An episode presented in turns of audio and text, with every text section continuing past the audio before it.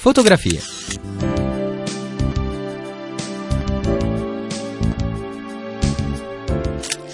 Fotografie.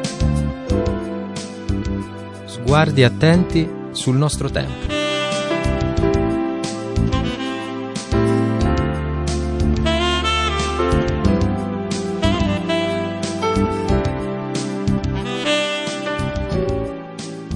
Cari amici, buona domenica da Laura De Luca.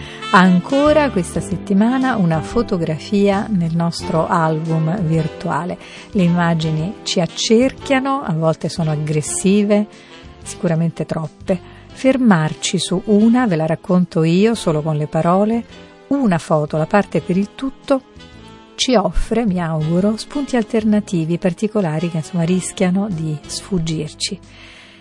Quando le persone mi chiedono che attrezzatura uso, dico loro i miei occhi, ha detto un fotografo che preferisce restare anonimo. Vale per chi scatta la foto, ma vale anche per chi la guarda.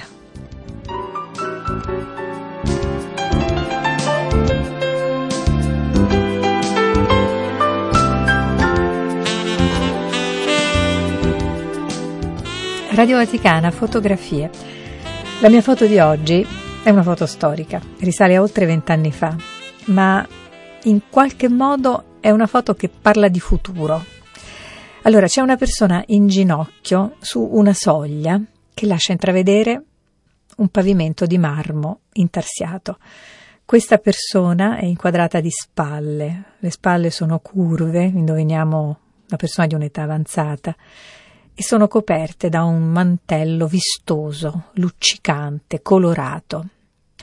Sapete chi è questa persona? È Papa Giovanni Paolo II, in ginocchio sulla porta santa appena aperta. Verso l'interno si scorge la Basilica Vaticana, è il 24 dicembre del 1999. Si sta aprendo il grande giubileo del 2000, stiamo entrando nel terzo millennio. C'è qualcosa di potente e anche di eh, tenero, di, distruggente in questa fotografia. Dunque il Papa, dicevo, è già curvo, la testa con la mitria è inclinata verso destra, si capisce, si intuisce il peso degli anni, della storia, forse anche la fatica eh, proprio fisica di quella posa. Tiene in mano il pastorale ed è eh, commovente anche la vistosità eh, di quel mantello che sembrerebbe inadeguato, eh, ricorda i costumi di lurex delle ballerine, ma noi sappiamo che quello che più luccica è dentro e non ha bisogno di lustrini o di fili metallici.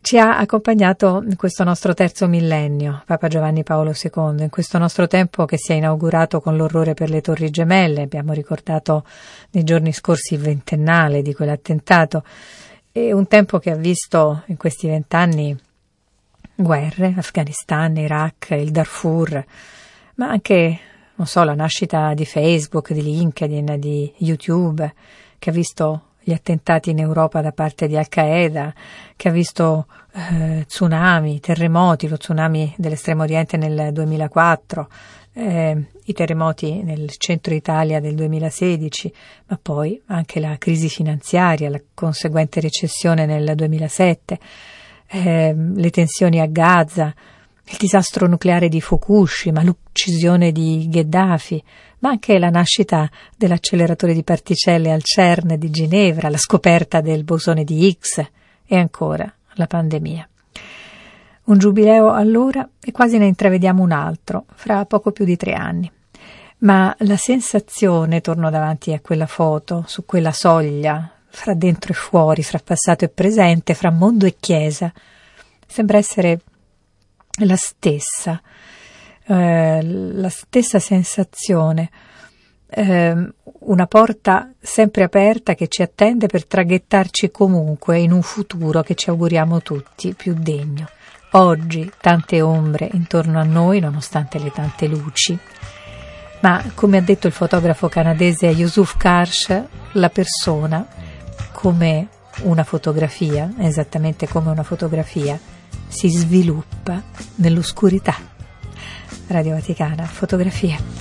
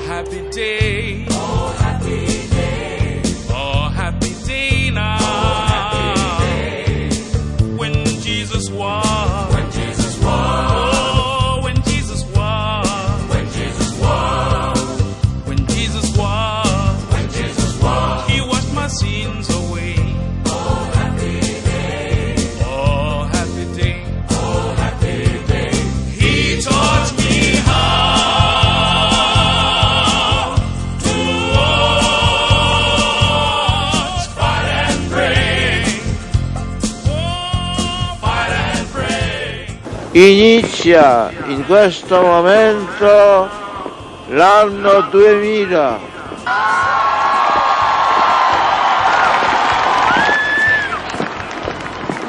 L'anno che si introduce in un nuovo millennio. Per i credenti è l'anno del grande giubileo. Buon anno!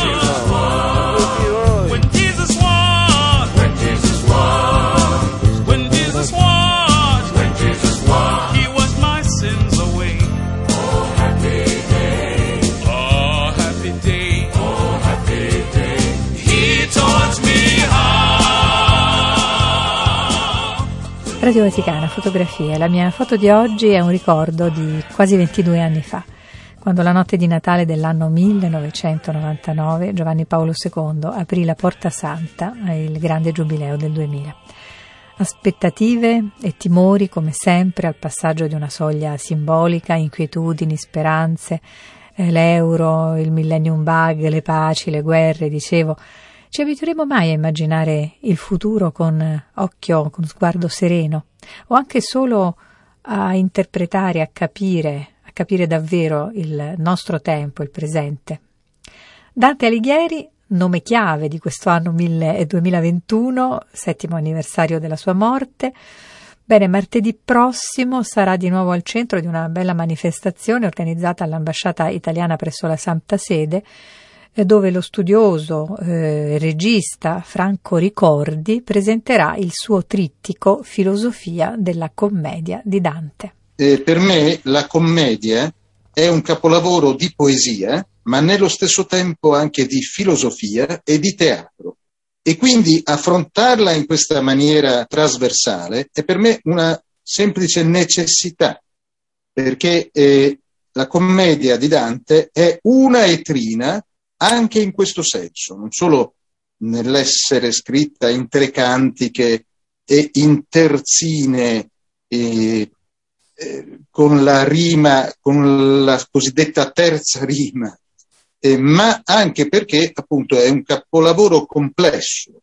La tesi di questa trilogia e anche di tutte le varie performance che Franco Ricordi ha realizzato è ehm, che oltre a quel qualche cosa di eterno, evidentemente che pervade l'opera dantesca, ci sia anche e eh, soprattutto qualcosa proprio di specificamente contemporaneo, come se Dante proprio parlasse espressamente a noi, ai nostri tempi, e eh, come se eh, solo adesso, in fondo, nel nostro tempo, fosse possibile comprendere appieno la sua lezione, il suo messaggio profetico. C'è un richiamo espresso alle filosofie dell'annientamento, alle filosofie esistenzialiste, è vero? Sì, assolutamente, è il mio discorso fin dall'inizio.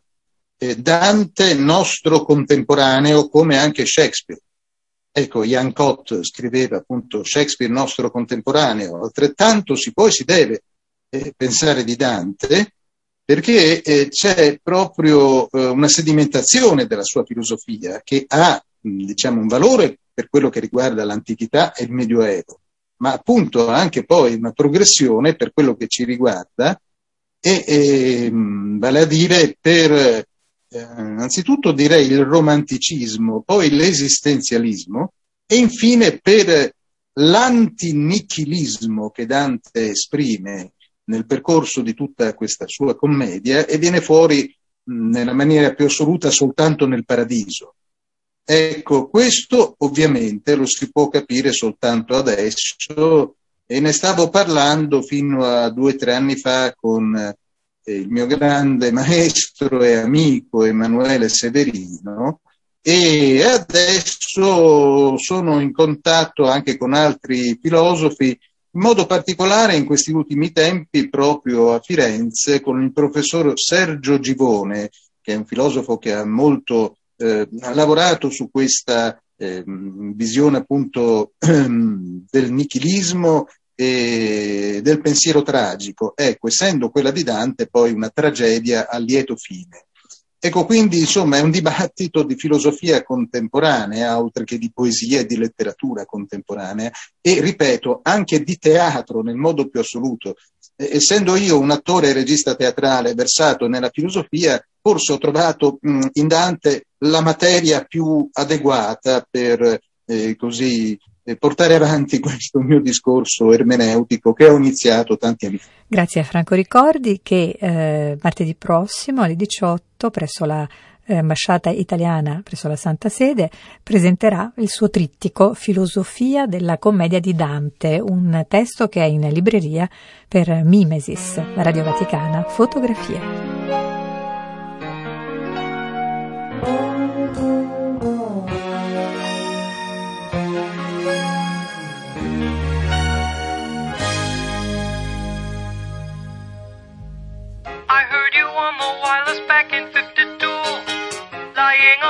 Intently tuning in on you. If I was young, it didn't stop you coming through.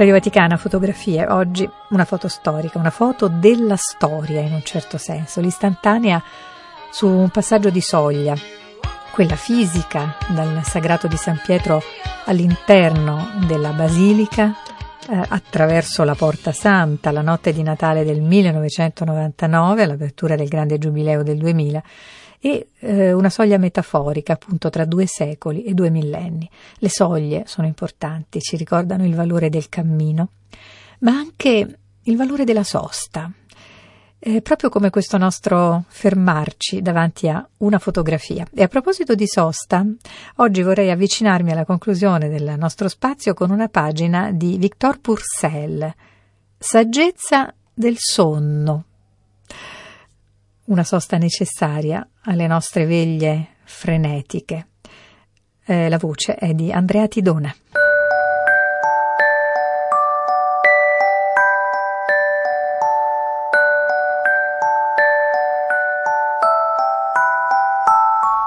Sappiate fermarvi senza di che non vi ripiglierete mai, distendervi o non mai vi raccoglierete. Noi siamo talmente schiavi del di fuori che anche finito il lavoro e con il corpo apparentemente immobile, le nostre forze cerebrali restano occupate fuori di noi e la nostra immobilità, invece di essere quella dell'abbandono, è quella della costrizione. Anche liberi e fuggenti, come la moglie di Lot, restiamo attaccati con lo sguardo alle città maledette. Si è lasciato il tavolo l'officina, il campo e ci si vive ancora. Ci si ritorna mentalmente. I nostri riposi non sono che insonie dell'azione. Non è neppur più l'opera necessaria che ci richiama. È il bisogno d'uscire da noi che ci possiede, donde ci verrà la distensione. Il nostro corpo stesso ospita in ognuno dei suoi meandri una passione che dà la febbre ai nostri nervi e contrae i muscoli. Bisognerà che Madre Natura intervenga e tragga dalla nostra stessa spossatezza la reazione del sonno. Il corpo, toccato per primo, si distende. La crisi è finita e il fanciullo è saggio. Il volto contratto dai desideri ritrova, come la superficie d'un lago, i suoi riflessi pacifici.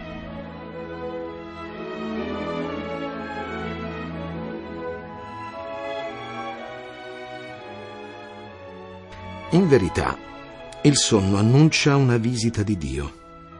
È esso che ha compreso e pratica per primo il Vangelo. Uomini di poca fede, ci dice, che temete? I danni del di fuori?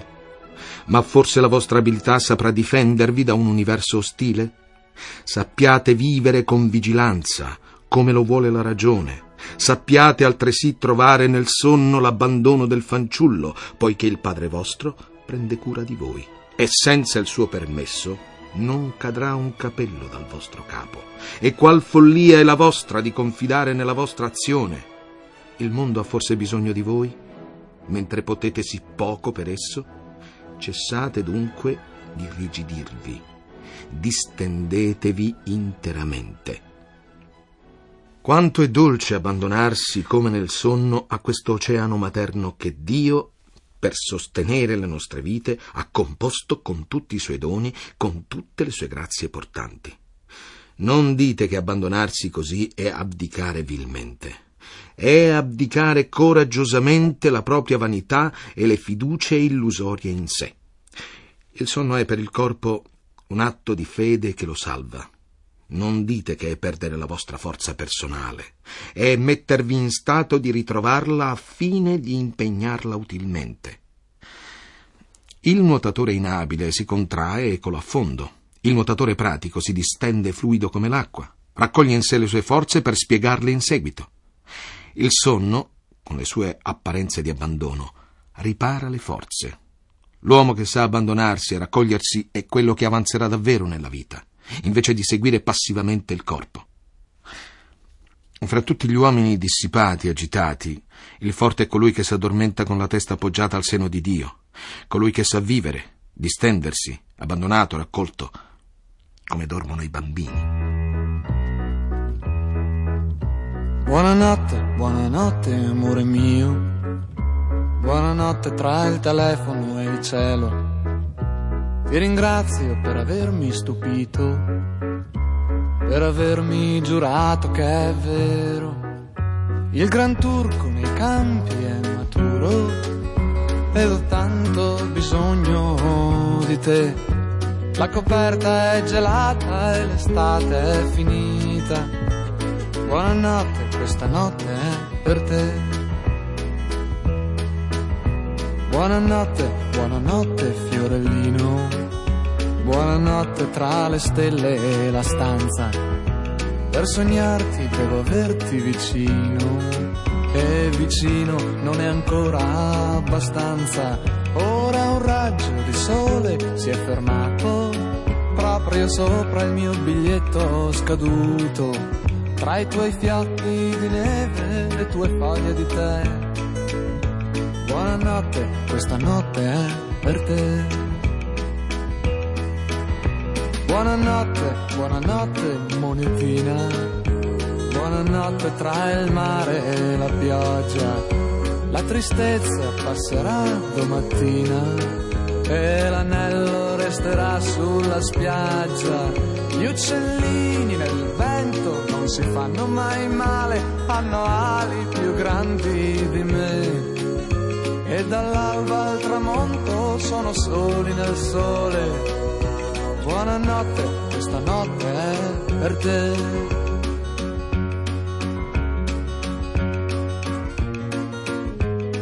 Cari fratelli e sorelle, questa speranza, questa speranza di Vangelo che ho potuto vedere si realizza, si fa concreta solo se declinata con un'altra parola, insieme. La speranza mai delude, ma la speranza mai va da sola, insieme.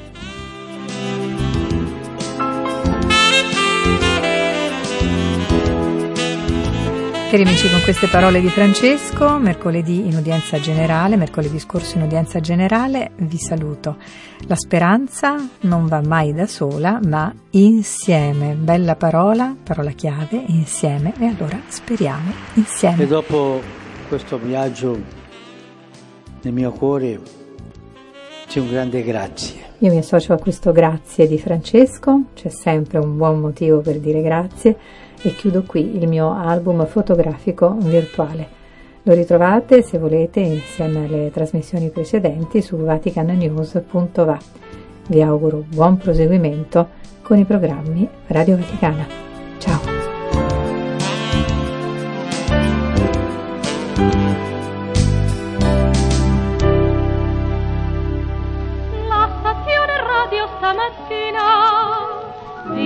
Grande agitazione. Per un grave fatto si indovina, sono tutti in apprensione. Ingegneri tecnici ed attori stanno muti a udir l'annunciatore che fa appello ai radioascoltatori con la voce scossa dal tremore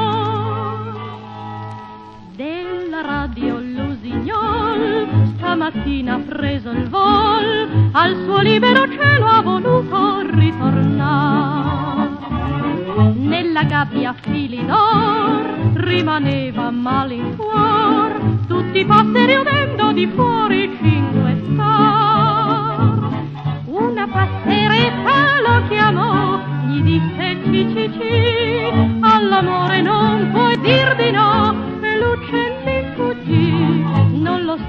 state ad aspettar non vorrà più ritornar nel suo volo d'amore d'azzurro verso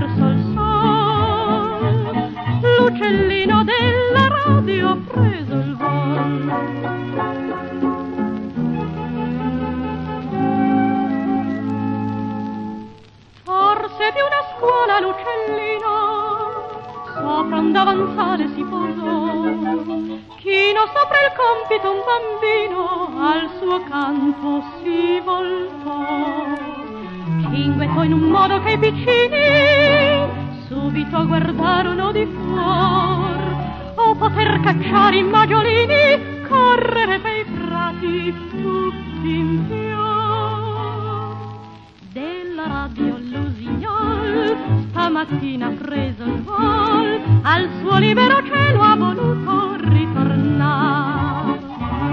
Nella gabbia fili d'or rimaneva